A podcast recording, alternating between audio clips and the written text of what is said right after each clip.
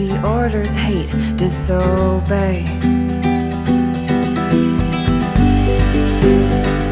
Hi, I'm Kaeley Pruitt-Hamm of People Power indie folk group KPH and the Canary Collective. I started a podcast during a global public health epidemic. In February 2020, I released an album called The Canary Collective Volume 1, full of songs about healing and building the world we want. So, this podcast is going to start out by tracing the steps of these songs and delving deeper through conversation, exploring the people and topics who inspired me to write these tunes. So, welcome, join us, and let's sing our way out of this mine together.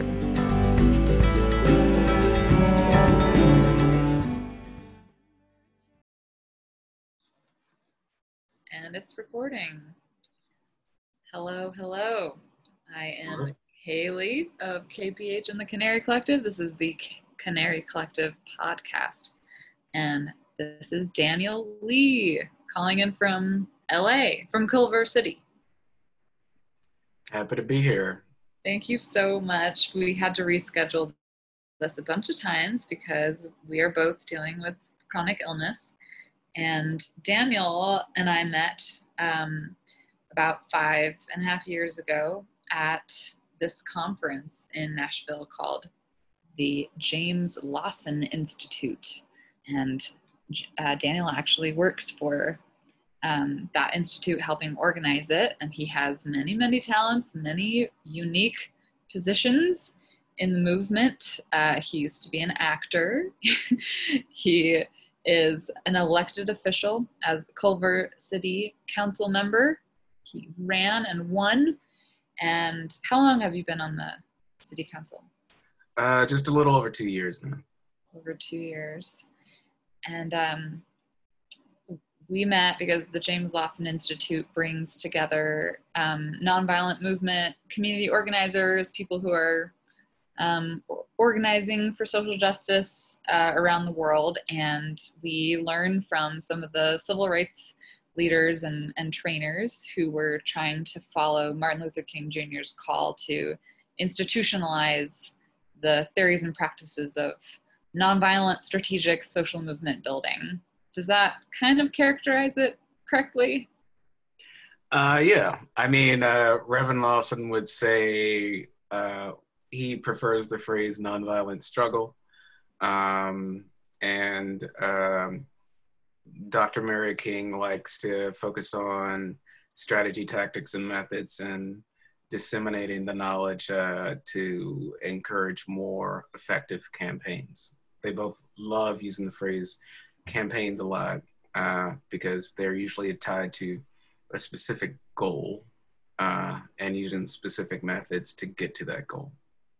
Yes, I really like that they, when people use you know language when they're talking about nonviolence when it's when it is around specific goals campaigns and strategies and tactics rather than getting on a moral high ground of like this is right or wrong just talking about like what's effective to achieve certain goals. So oh, one of the other things that i would add like i feel like the reason that they say nonviolent struggle is when people are sort of outside of the discipline they sort of equate nonviolence with pacifism yeah. And uh, when you use nonviolent struggle, or sometimes they use nonviolent conflict, uh, it underlines the fact that no, there's going to be a whole lot of tension. Yeah. Uh, and there's going to be a whole lot of disagreement, and there will be danger to some degree.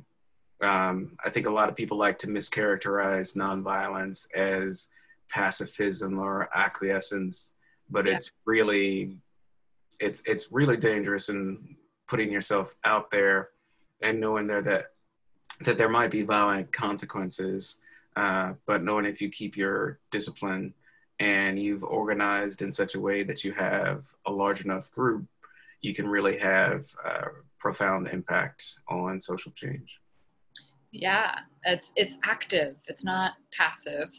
So it yeah um, i i think we met in 2014 when we were paired together for a bonding exercise and empathy we had to like stare into each other's eyes or something and ask questions Um, and right now we're in the middle of a pandemic, and uh, I was living in LA, so it was really fun to get to reconnect with you, Daniel, when I was living there. But now I'm I'm in Denver, and um, we're just zooming. But I I was planning on having this podcast where we go through all the songs on the Canary Collective Volume One album and beyond in order, and talk with some of my favorite people in the world who have inspired the messages behind the songs that I wrote. And uh, I have been wanting to talk with you about this on this podcast for months and months and months. I'm so glad we're having this conversation.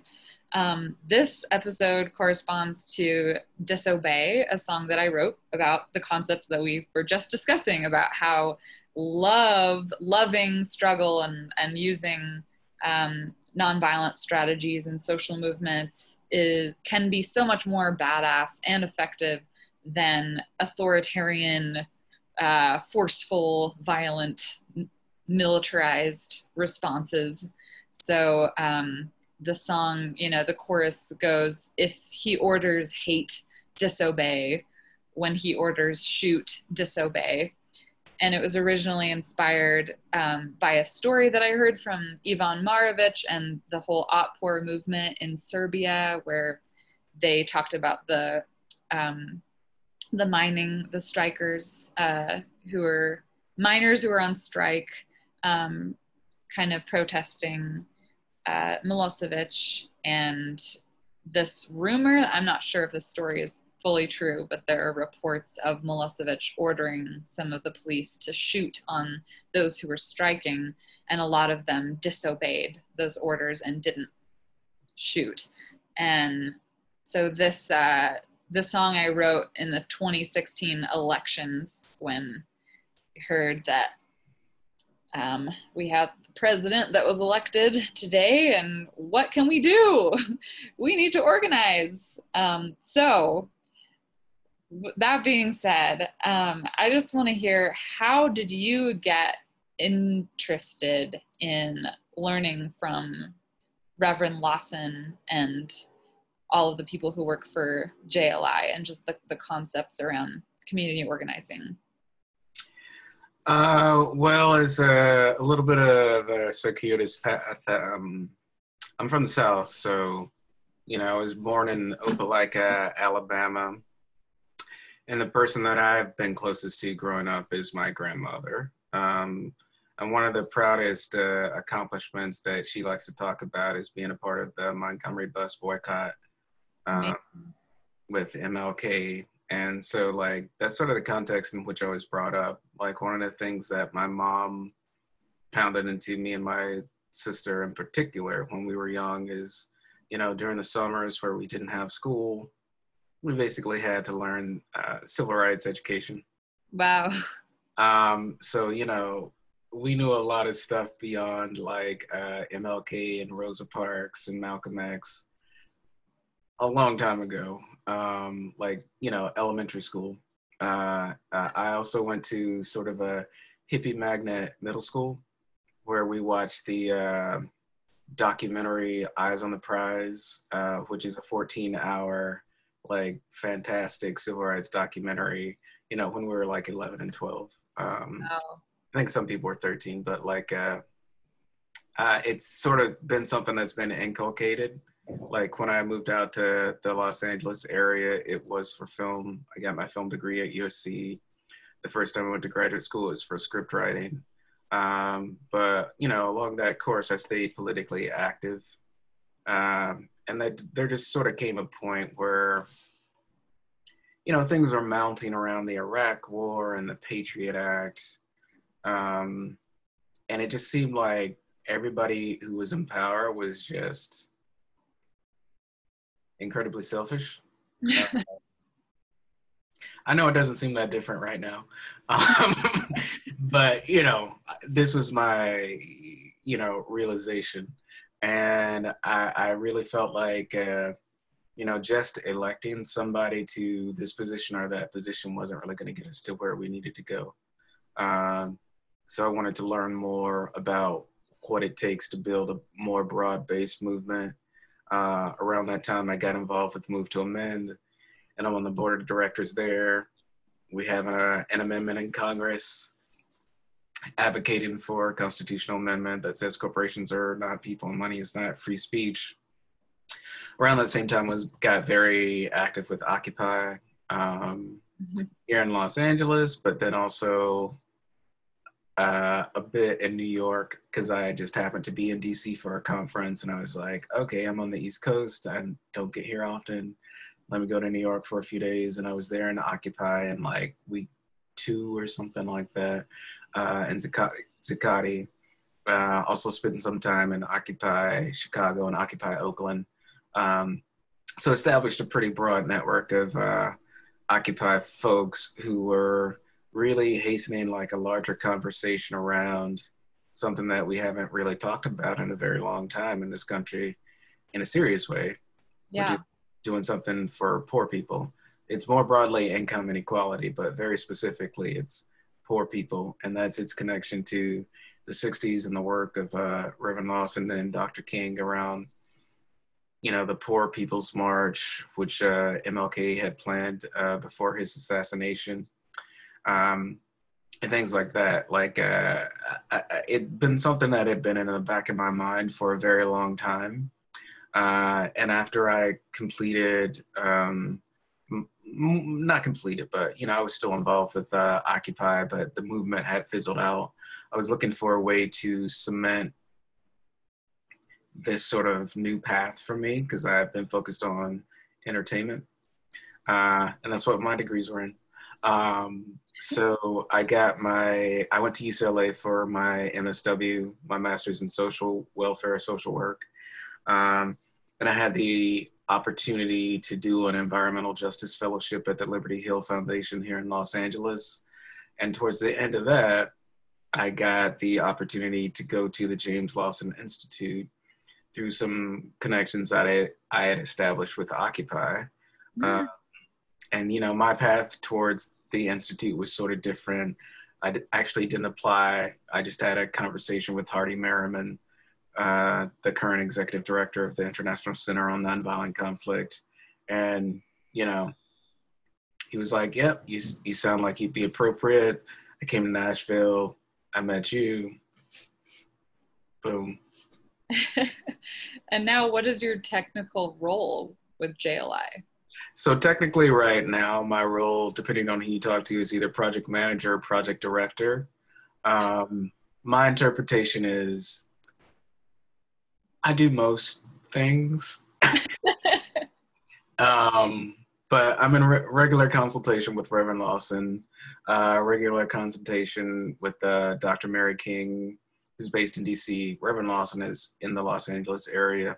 Um, also regularly uh, consult with our faculty and staff, which are on an institute by institute basis. So we have presenters from across North America who are either uh, professionals in their field, whether it's nonviolence or peace studies or organizing uh, from an academic perspective, but also professionals in their field when it comes to on the ground organizing and activism who've won campaigns for specific objectives and are contemporary. You know, these campaigns are from like two years ago, three years ago, five years ago, 10 years ago.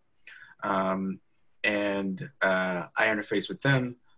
I also do everything that we need to do when it comes to admin, finance, and logistics, uh, in addition to social media. Um, so if you've ever been a part of a small nonprofit, probably know what I do because he probably did everything as well. Um, but more or less, I, I, I, keep everything moving. Also, yeah. I I find us money. Um, just wrapping up two instances now, one with the California Endowment and one with the student Stewart Mart Stewart Mott Foundation to keep us rolling while we look towards planning institutes in South Carolina where we have a funder who is interested, but things might be held up due to COVID 19. And then Stockton, California, where we ha- had planned an institute in April before the shutdown.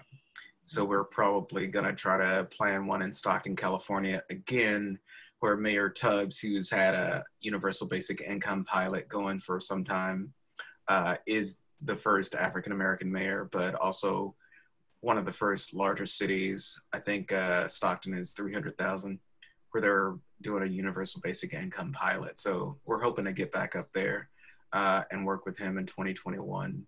Um, but yeah.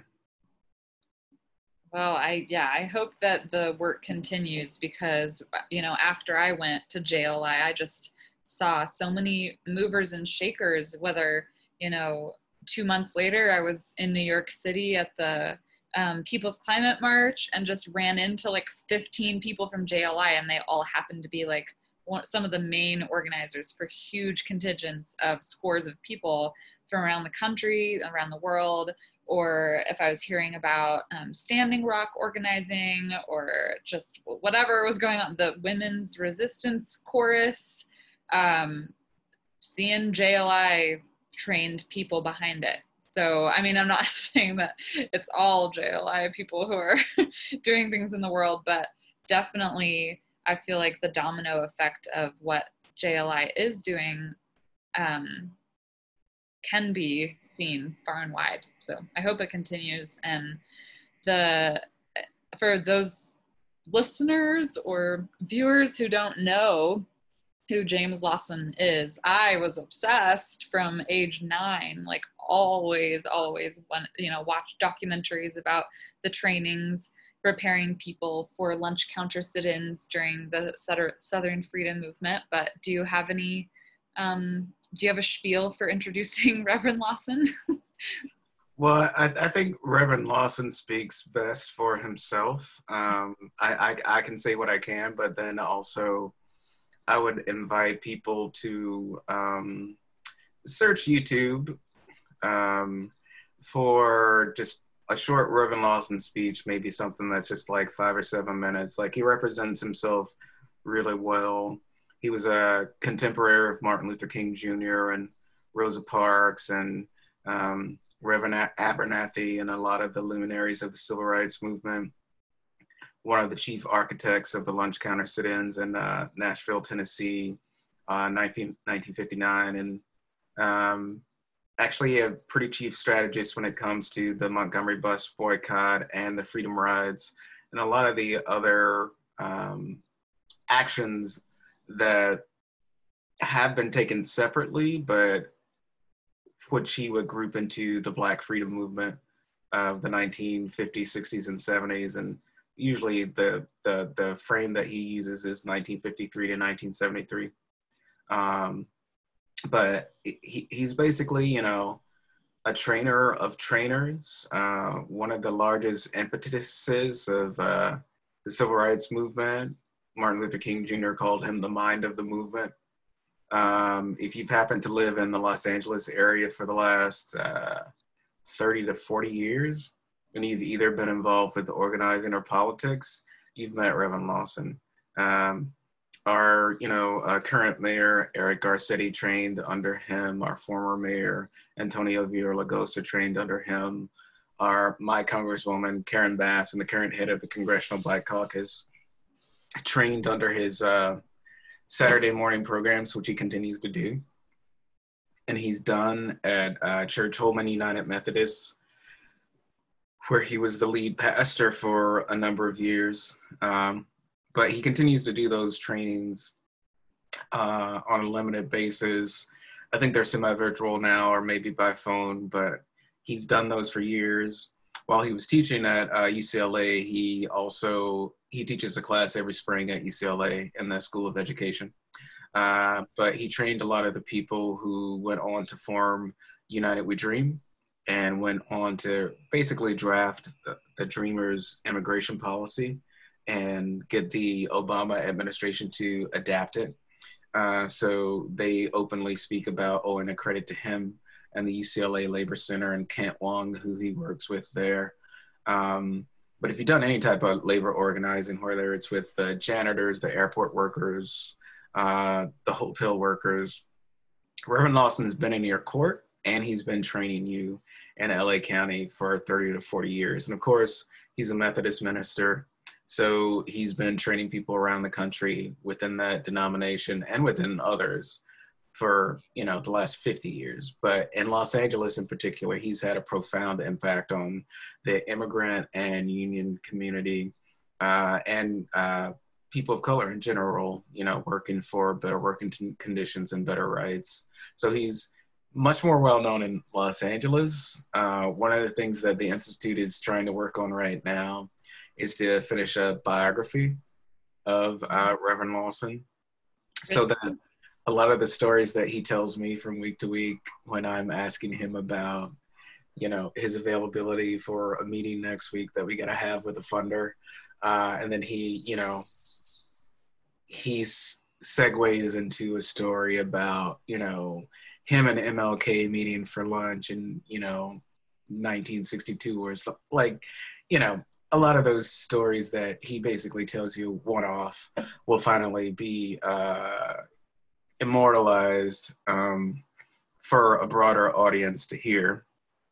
Because there's a lot of work. A lot of people see the civil rights movement in broad strokes.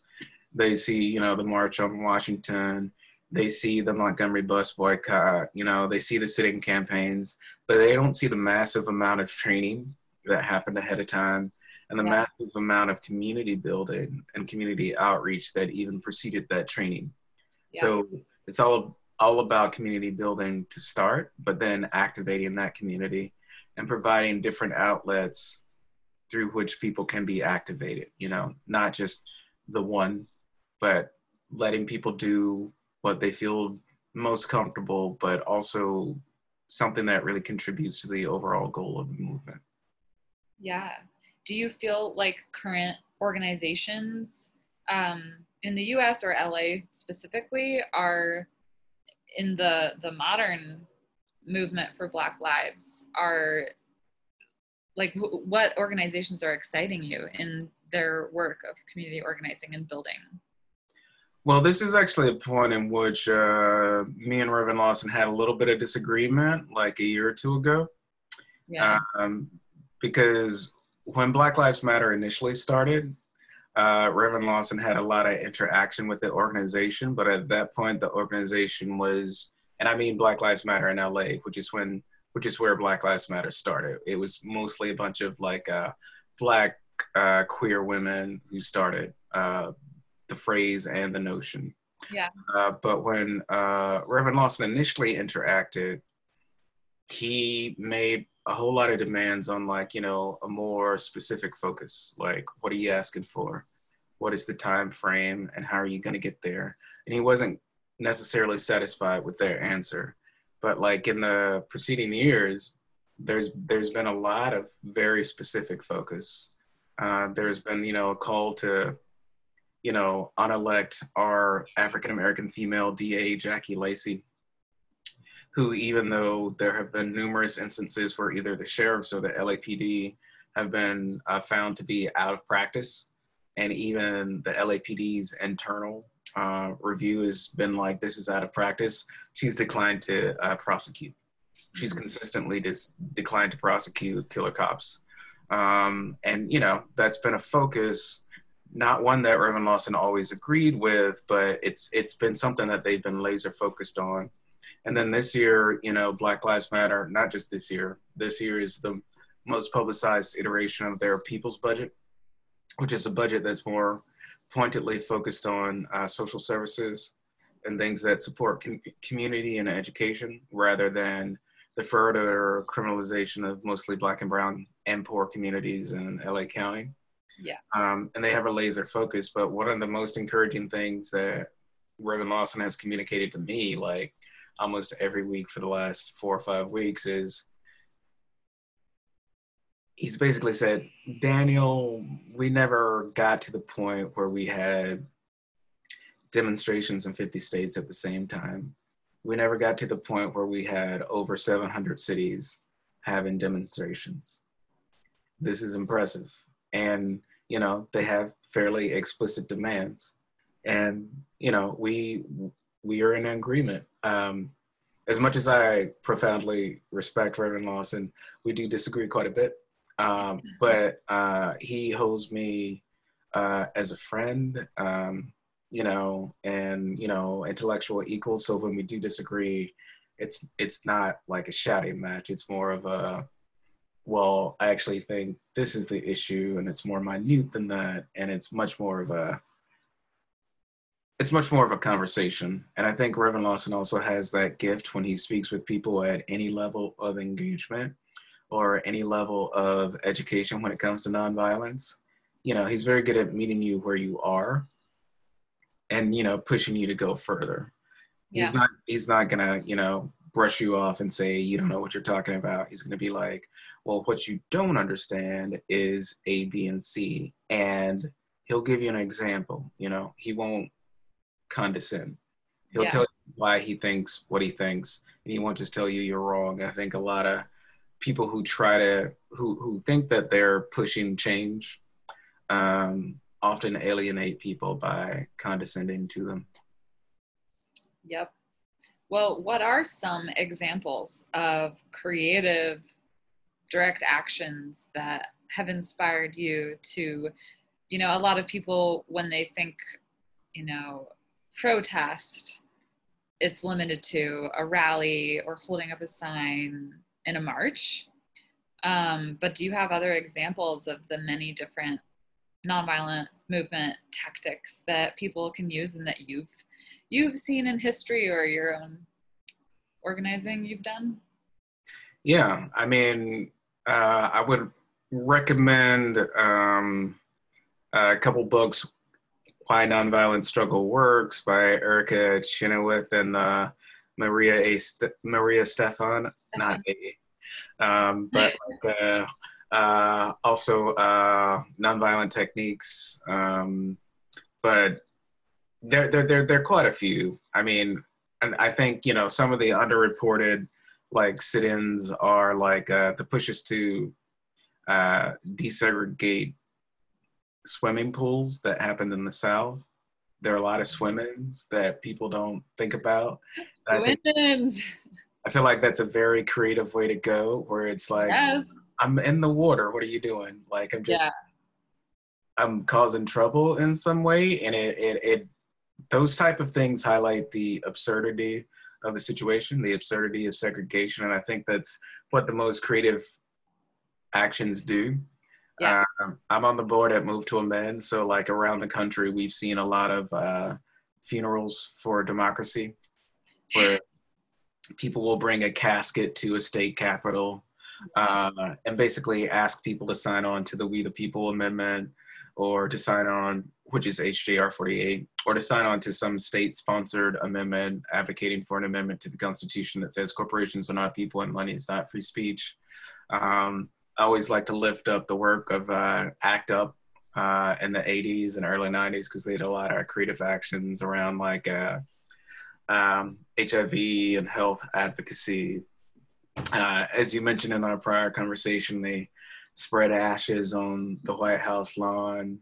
Um, they brought corpses to demonstrations. Um, they they protested at pharmaceutical uh, companies yeah. who only tested either on exclusively men, so women weren't tested, so differences by gender weren't um, considered. They tested exclusively on only like straight white men for the most part, where like uh, the people who were being affected were gay, and sometimes they were primarily people of color. Um, and then, you know, one of my favorites is from the Youth Justice Coalition here in Los Angeles County.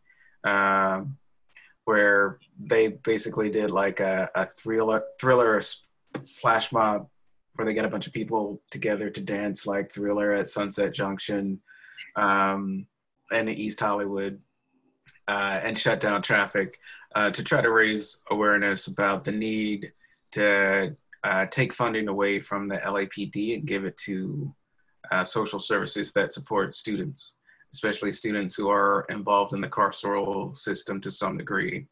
Um, but it was, you know, it was beautiful. You know, you think initially you're stopping traffic, people are going to be annoyed, but then they see people like, you know, Michael Jackson dancing, and they're like, um, okay, well, this isn't that bad. You know, they're they're in rhythm, and I do like Michael Jackson. Um, so it's you know it's just a way to get your your your message across to audiences that might not come to something standard like a march or a protest. Like we all know where we are at a march or a protest, we usually see the same people, unless it's like a big moment like we're seeing right now. We usually see the same people.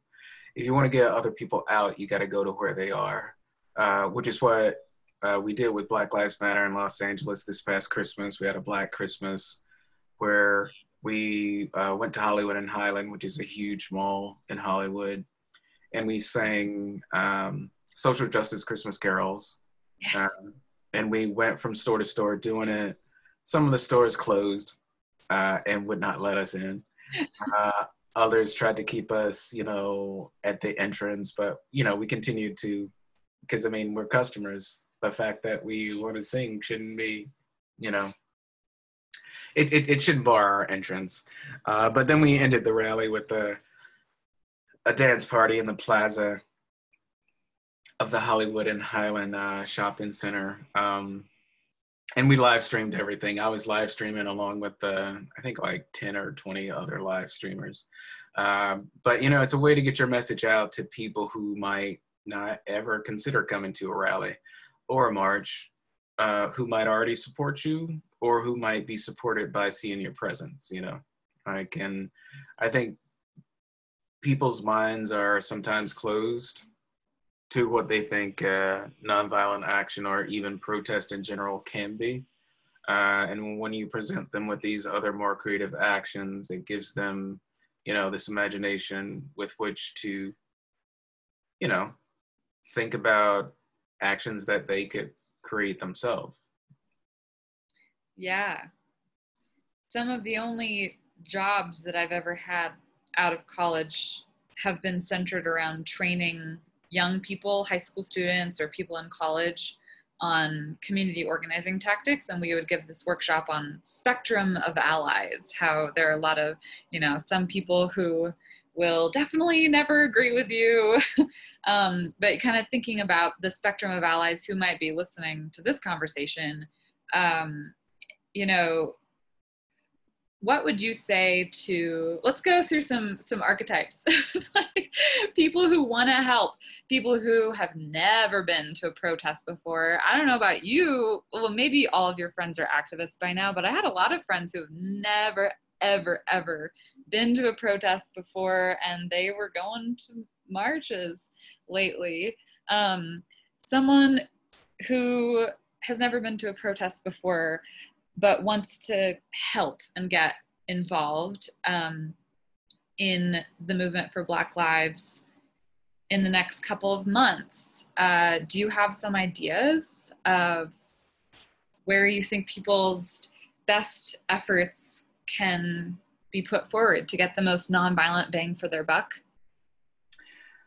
Well, I think it sort of depends uh, both on their their situation, like I, I, mean geographically, and you know their particular skills. I think you know the first and the most basic thing to do, uh, and I've I've had um, friends who would never uh, consider uh, going to a protest before call me and ask me when I'm going to be at the protest. I have to be like, I'm immunocompromised, so I'm not gonna go. But here's all the information you need. Um, but uh, and and that's been very encouraging. There have been a lot of new people who have uh, been in the streets. Um, and you know, I, I, was able to join them once. I took it in '95, and I went to one protest, but sort of playing it safe. Um, Big but still for you. Yeah, yeah, but but I think the first start is to go to a protest. Um, but after that, like, you know, long term, and I think a lot of people say this, you know, you need to get involved with an organization. Yeah. Um, there are a lot of unofficial organizations. It doesn't have to be an official nonprofit. Sometimes it's better if it's not. Uh, who are consistently doing this work almost exclusively with volunteers. And, you know, there are multiple instances in LA June just ended, so uh, June 30th is usually the end of the budget cycle for municipalities around around the country. Um, it's different, you know, in different places, but generally June 30th is the drop dead date for the budget Uh, so I've seen a lot of positive activism around uh, reaching out to council members in LA City to uh, advocate for people's budget. Uh, there have been a lot of people who've reached out to me who've liked the things that I've proposed for Culver City and the Culver City Council have been like, I like what you're doing. What's wrong with your colleagues? What can we do? And I'm like, you need to talk to my colleagues. Um, we actually had a protest, which uh, has garnered some controversy here in Culver City, where a group of students uh, organized a protest and they went to the mayor's house, uh, our current mayor in Culver City, and they protested outside his house. Um, he was actually at his place of business where he was engaging in our virtual council meeting at the time. Um, so he wasn't there. His family was there. His wife was there. Um, but you know, there was some positive tension there around like you know, people in his neighborhood, people in his family being you know incensed or inconvenienced, but not being threatened in any way. You know, really just being told, "This is what we want you to do." Um, yeah, this is urgent exactly you know so i think that type of thing but also recognizing the type of skills that you have like there are a lot of people in los angeles in particular who have creative skills who have like graphic design skills who can make great flyers who can make great websites you know who can make pictures look better who can write press releases uh, who have the resources to either make food or buy food yeah. Um, one of the things that black lives matter used to do when they were free to meet in person is always provide a meal. Um, I think sometimes people underestimate the value of having a communal meal and eating together. Um, it's something that we do, you know, with the people we care about, you know, uh, either one on one or in a group setting and it's intimate. But when you do it in an organizing context, it gives you, you know, a place to be a little less tense, a little less mission focused, get to know people more and build that type of group cohesion that you need when things get really tense. Um, and, you know, I've been in a lot of tense situations with people, um, but I've been lucky enough on some times to be there with people who I just know. People who are from like an affinity group where it's just like, I know I can depend on you. I know you're not going to like, you know, I don't know, rat me out to the cops or do something weird.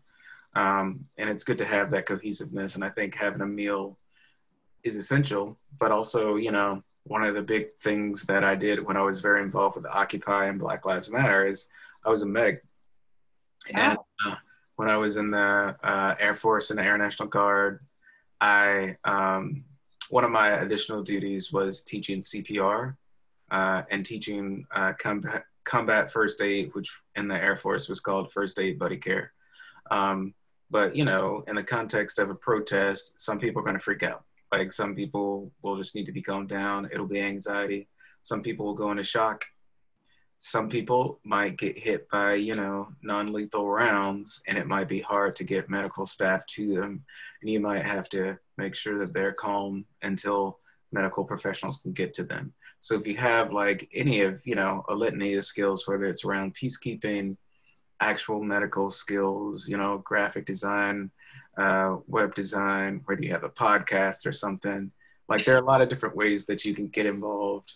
Um, you know, and then on the ground, like if you're white people in particular, you know, if the protest is around police brutality, perhaps you can form a layer between the police and people of color.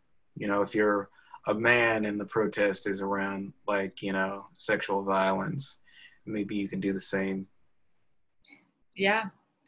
Yeah i i know that a lot of people um are you, the conversation was pretty heated uh, during the occupy times about people calling like diversity of tactics perspective of um, wanting to not just say we commit to nonviolence in our tactics as a resistance movement. And now, um, especially in the movement for Black Lives, with certain community organizers choosing to use um, what some define as violence or looting as tactics um, to move the movement forward. I think a lot of, um, I mean, it's it's not to compare because it's you know there's no comparison between struggles but you know if a woman were being uh, raped and a you know someone intervened a, a man who was doing that and the woman started screaming and uh, you know beating the the man um, a lot of the focus wouldn't go on hey woman try to be more strategic in the way that you are setting this boundary and really let's let's have a training in how she can calm down and let's have a training in getting her to pledge nonviolence. I, I think the the focus would be on how the heck do we try to get this man from harming her and other people. And i i think that argument has been really important to shift the focus away like why are people focusing so much on like um, asking people who are fighting oppression to ask nicely. We should be focused on the police brutality and the the prison industrial complex and all of the people who are causing really horrible harm.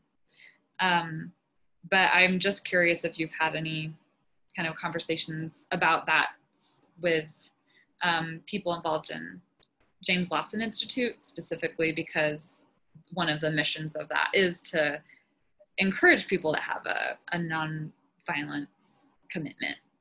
Well, I think one of the bigger tensions with the Institute and um, a lot of participants over the years is the argument about the definition of violence. Um, and a lot of younger people, uh, particularly younger people, if they're people of color or women or uh, low income people, uh, they talk a whole lot about structural violence. And you know the contrast between structural violence and say you know a target burning down. And you know they they they talk about weighting that. And i think it's it's something that nonviolent practitioners and uh, theorists really need to struggle with mm-hmm. because this is my personal opinion not the opinion of the james lawson institute yeah, your personal um, a lot of people can be incredibly dogmatic, um, and a lot of that dogmatism comes from privilege. Um, a lot of the people who are the most dogmatic are quite nonviolent middle class practitioners um, who, even though they might like have a person of color as a partner or a person of color as like a, a daughter or a son or a sibling, they aren't. Um, so the conversation around the structural violence that people of color, low income people, and women experience every day, a lot of times really doesn't affect them on a day to day basis. So it can stay a theoretical conversation for them. Um, but when we're talking about lives, uh, I would happily and consistently uh, weight the lives of people over the value of property. Uh, and I think one of the big and most important distinctions is a lot of the people who are organizing these um, protests or uprisings or marches aren't really focused on looting. Um, you know, that happens to be people who decide to come of their own independent will and, you know, may or may not be frustrated with the conditions in their community and they're acting out based on that you know, other people might just see an opportunity to loot something. You know, that's a whole variety of reasons why things happen. And I think there's a tendency to conflate. And there's a tendency for nonviolent practitioners to just follow whatever the news told them. So if the news says, oh, and the protesters got violent, well, if you were there, sometimes you can see a clear distinction between these protesters who are organized, who are asking for something, who are trying to make a statement, who are uh, trying to get attention to their issue, who are talking to the news cameras about specific policy, and then these other people who are running into Target. And sometimes there's overlap. Uh, a lot of times there's a huge distinction. Uh, but I think there's a tendency to conflate when there you don't need to conflate. Also, there's a tendency to focus on uh, this thing violent that might have happened with like you know one or two percent of the people at the entire protest and completely ignore you know these 200,000 people who came out protested peacefully and then went home and asked, you know, their like elected representatives to do something. Like, and I think that's harmful, and we need to call out the media when they do that because you're you're highlighting, you know, the worst, quote unquote worst. That's not me saying it. Uh, the worst aspects of whatever's happening here, and ignoring uh, the most positive by your definition of like violence versus nonviolence. Uh, wherever you fall on that, your coverage is really biased. It's super biased towards the violence and the sensationalism. And to some degree, that is why we have Trump. Uh, because the thing that is most sensational and the thing that is, you know, the most apt to rile people up, to get a response, to get them commenting on, you know, your live feed on your news channel, on YouTube, on Twitter to get them adding ABC7 or something is the controversial stuff. And yeah. that's what that's what the news focused on during the 2016 election cycle, and that's sort of what they're still focused on. And they need to take responsibility for what they cover, uh, because if you're only covering uh, the most polarized stuff, then you know it's a self fulfilling prophecy. You're pushing polarization when we might all be closer to the same place than we think. Yes, indeed. Well, I guess another archetype of an ally that might be who might be listening is um, another canary. Canaries with chronic illness. Canaries being at the forefront of public and environmental health and housing crises. Canaries at the forefront in the mine. Canaries are the ones to tell people there's a problem here we're all about to die. I'm gonna die first of this like lethal level of toxin. Um, and how do we make those canary cries loud enough and annoying enough to, or sensational enough to be heard and to inspire those miners to turn around and get out of the mine um, and bring our cages with them? So, what are the uh, what are the ways that people dealing with chronic illness in this time of pandemic can be you know doing community organizing virtually or you know how how can people like us who can't go out to marches um, and protests as safely uh, what can we do do you have any tips Yeah, I mean that's a that's a more difficult question. I actually had a lot of friends um, reach out to me right after the lockdown started. They were very concerned. They're like, "Are you all right? This seems like your time, but also you shouldn't go outside, so you must be going crazy right now." Yeah. I was like, Sort of, yeah. I am sort of going crazy. Like I'm posting on like Facebook and Twitter and Instagram all the time, but I'm like, I, I used to joke like when I don't show up at protests, my friends tend to get arrested a lot more. Uh, but when I'm there, I, I, I have a positive effect on keeping them, you know, out of cages. But you know, beyond that, more personal concern, it's it's it's it's very hard because I feel like. Um, what you're doing right now is, you know, an example of one of the things that people can do, you know, to spread the word about the people who've been really talking about like um, a lot of the detrimental effects of climate change and how they will affect public health and lead to more pandemics. Um, a, a, a lot of things around like how our public health system, well, which is more or less non-existent, but like our social service system, uh, needs to be beefed up to to really address this, but also to address public health when it's not during a pandemic. Um, I think all of that's very helpful, but I think there is sort of a missing element. Like I feel like I feel like there's a lot more that people with our story that we could be more impactful. Um, if, if if we got our stories out there more, um, but particularly those of us like me and you who basically, you know, aside from looking incredibly tired, uh, you know, people can't really tell. They're like, what, you're sick? No, no, you're super healthy. Um, you know, uh, there, there, there's something that we can share about like the way in which our lives have been profoundly limited um, by something that like is basically invisible and how you know if we don't really take substantive steps on a public health level to address this this could be everybody. This, like our day to day this could be everybody you know? Yeah.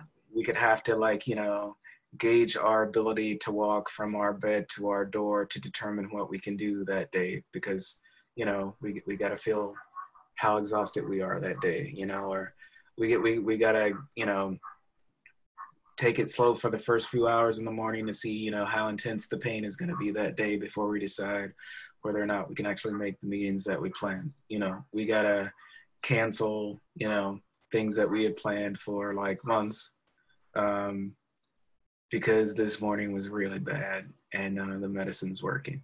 Um, that could be everybody if we don't actually take the type of public health steps and in conjunction with public health, you know, climate change policy steps that prevent further pandemic outbreaks, um, you know, to really address the situation. But um, I don't really have like an idea for the solution but I really do feel like you know what you're doing is on the right track. I really feel like if we had a broader venue to share our stories, like in a very personal but broad way, um, then people could understand. Uh, and unfortunately, people seem to only understand when it's like, oh, that could be me. Uh, but nevertheless, uh, people could understand, like, you know, how severely they could be limited by really realizing the degree to which we are limited by you know the stuff that we go to day to day pandemic or not. Yeah well my invisible illness wasn't so invisible shortly after we met. I you know i went to being bedridden and unable to open my eyes for more than a couple minutes a day for a couple years but um, when i'm finally that when that diagnosis happens and you're that sick you're right that our we tend to be boxed in and hidden in our bedrooms and our lives aren't getting out there. Our stories aren't getting out there and especially not getting out to the decision makers um, the heads of the cdc or senators who are voting on you know public health. So um, i do have a dream daniel of doing virtual lobbying for people with chronic illness. And we've started these groups that we're trying to do you know once every two weeks gathering people from around the country on zoom calls where we're just supporting each other to take a two hour lunch break whatever we're doing to um, email send creative handmade letters and cards uh, maybe even organize virtual flash mobs where we're serenading a senator uh, and just calling and contacting the people who are supposed to represent us with powerful reminders of urgency. Maybe we can't go out in front of their houses to remind their families of the urgency of a cause, but um, to make demands and just try to reinforce that relationship between elected officials and their constituents. So you have an incredibly unique position as someone who is an activist and and just multi-talented and a community organizer but also you are an elected official so do you have any inside tips on how people can email or call their elected officials in a way that they're more likely to hear them hear their story well, uh, very generally, my my my biggest uh, advice would be to just get in people's face as much as you can. Um, yeah. Even by Zoom. yeah, I know it's a little bit more difficult with all the virtual stuff, but um, there are a lot of uh, uh, protests still going on, and a lot of elected officials are either, you know, trying to be in community or it's an election year and they're up for reelection. Um, so they're making appearances at these things. So, you know, wear your mask, be six feet away, get up into their face. Cause, uh, you know, sometimes if, if it's a very big and popular issue, we can try to respond to like emails and phone calls. Um, but you know, even for a city as small as mine in Culver City, uh, for one item that can be 400 emails. Uh, and as someone with you know uh, another full-time job who's pursuing his doctorate as well, I'm not necessarily going to be able to get to all of those. Yeah. Um, but if you can find a way to get into my face, if your email isn't just this is what I want to say, but I'd like to meet and I'd like to talk to you. Um, or, you know, you can actually come to the meeting and make a comment on the item. Yeah. Or, you know, if, you know, like one of my colleagues, not myself as much since, you know, I'm uh, staying home as much as possible, but if one of my colleagues is going to be at a protest, be in their face. It's the most effective way. Um, the emails help and the volume of emails help, but if they're all the same email, that's less effective. Um, so if people can really share a personal story, uh, but then phone calls, uh, phone calls are good, but you know, if, if you really got something to say and you think it's specific, say, Hey, I want to zoom or yeah. no, like I, I want to talk to you face to face. Uh, and the face to face, as I said, that's probably not going to happen. But if if someone's at a protest anyway, talk to them at a protest from six feet away. Uh, if you're going to send an email anyway, it can hurt to add one sentence. And I'd really like to Zoom with you if possible, or I'd like to WebEx, or I'd like to, you know, house party or FaceTime or, you know, Google Hangout or whatever video platform. Because I think, you know, really seeing a person face to face is much more effective. Yeah. What about sending a video from your hospital bed and tweeting it at your member of Congress? Would they be more likely to see that? I think I think that's definitely effective. Um, there's uh,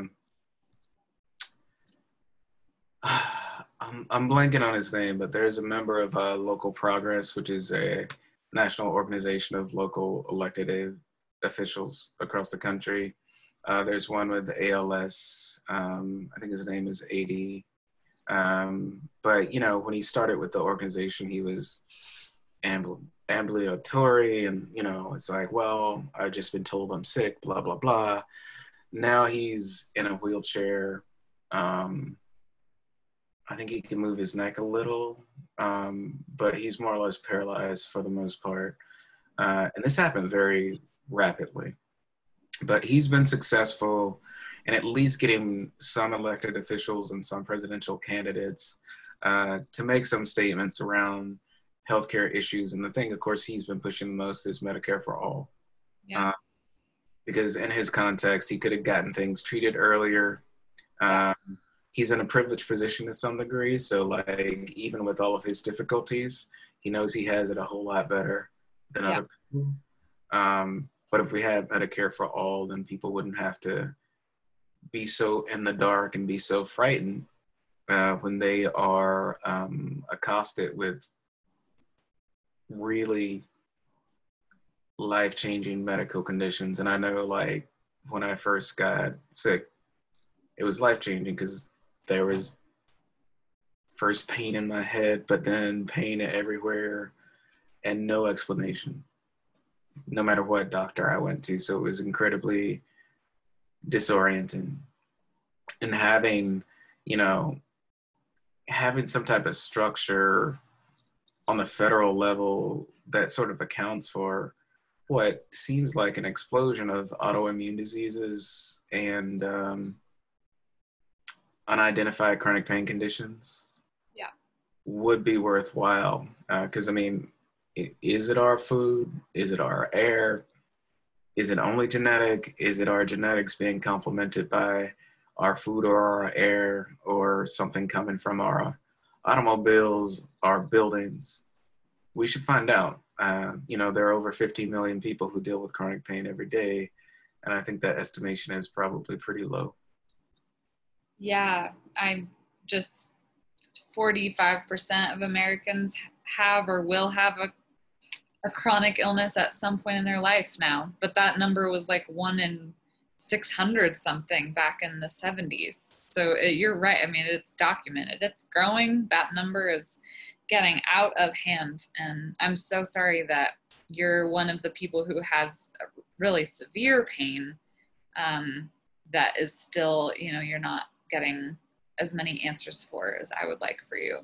So we got to get got to get more support and get these stories out there because you know we're taught to like not complain so much but if our complaining helps um, people realize how much of a problem this is for so many people and that we need to get at the root causes then um, we can prevent this happening to so many more people in future generations yeah well and, and obviously i mean i hope uh, you know you can find relief as soon as possible Thank you.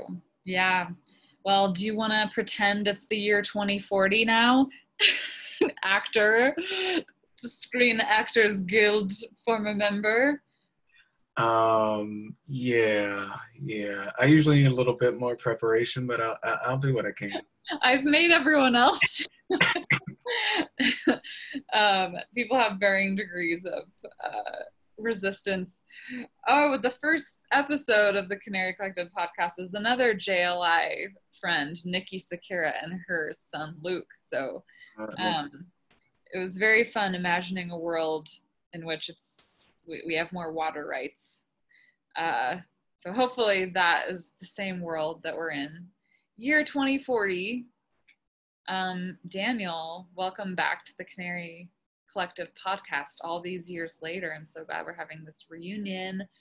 Wow. The last time we talked, we had no idea what revolutionary shifts were underway. I'm so glad that you became president. Me too. Me too. It was it was good. It, it was good. We changed some stuff. Yeah. so glad that it just we we got so many more people in the year 2020 to realize that stuff had to change really fast.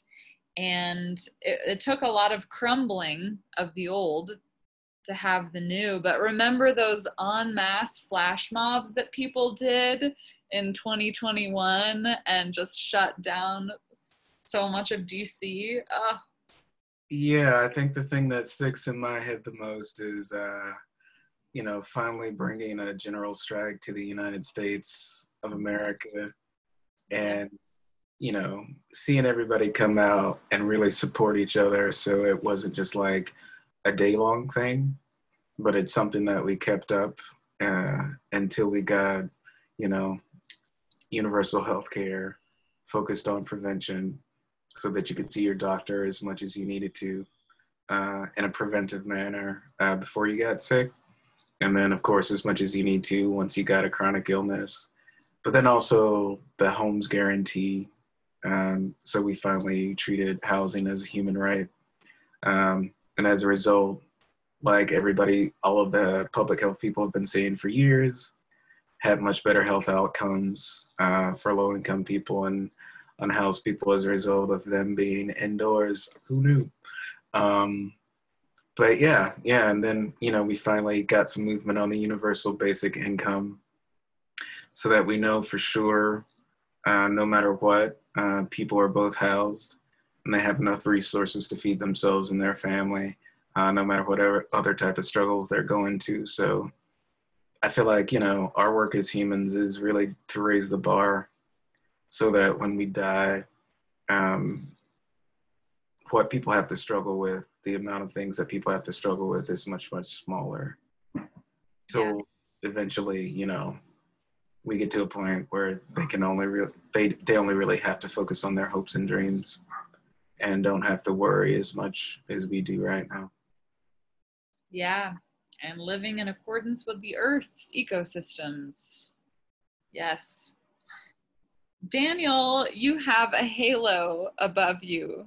Do you see that? uh, yeah, that's that's just a film poster that has been on the wall for quite some time. Yeah. Everyone who's just listening to this, you got to go to the YouTube version of this and look at this angel. uh, I'm yeah, I'm definitely not kidding about you being president. I would absolutely volunteer for your campaign. And I would organize some thriller flash mobs for you. Hey, I'm gonna keep you to your word. maybe maybe something better than thriller, but something. Something. Mm-hmm. Yeah. Maybe a slow club song that all five people know. Hey, it could be me, you. I got a couple other friends in a slow club. okay. We'll make it spread. Uh, well, do you have any anything else you want to add on I want to give you the last uh the last word for this episode. Uh, the, the only thing I would say is like, um, you know, I feel like everybody's having a whole lot of conversations about the current moment and like how this might be different than what we've seen in the past, especially when it comes to addressing uh, police brutality and white supremacy. But I always like to say, uh, you know, it's only going to be different if we make it so. Um, it's not going to be different uh, just because we hope. Um, we're going to have to actually put our bodies bodies on the line to some degree. We might have to get back out on the streets. Um, and then we're going to have to put pressure on our politicians and then you know, us as politicians are going to have to take stands that might seem unpopular at the moment, um, even though they have popular outside support.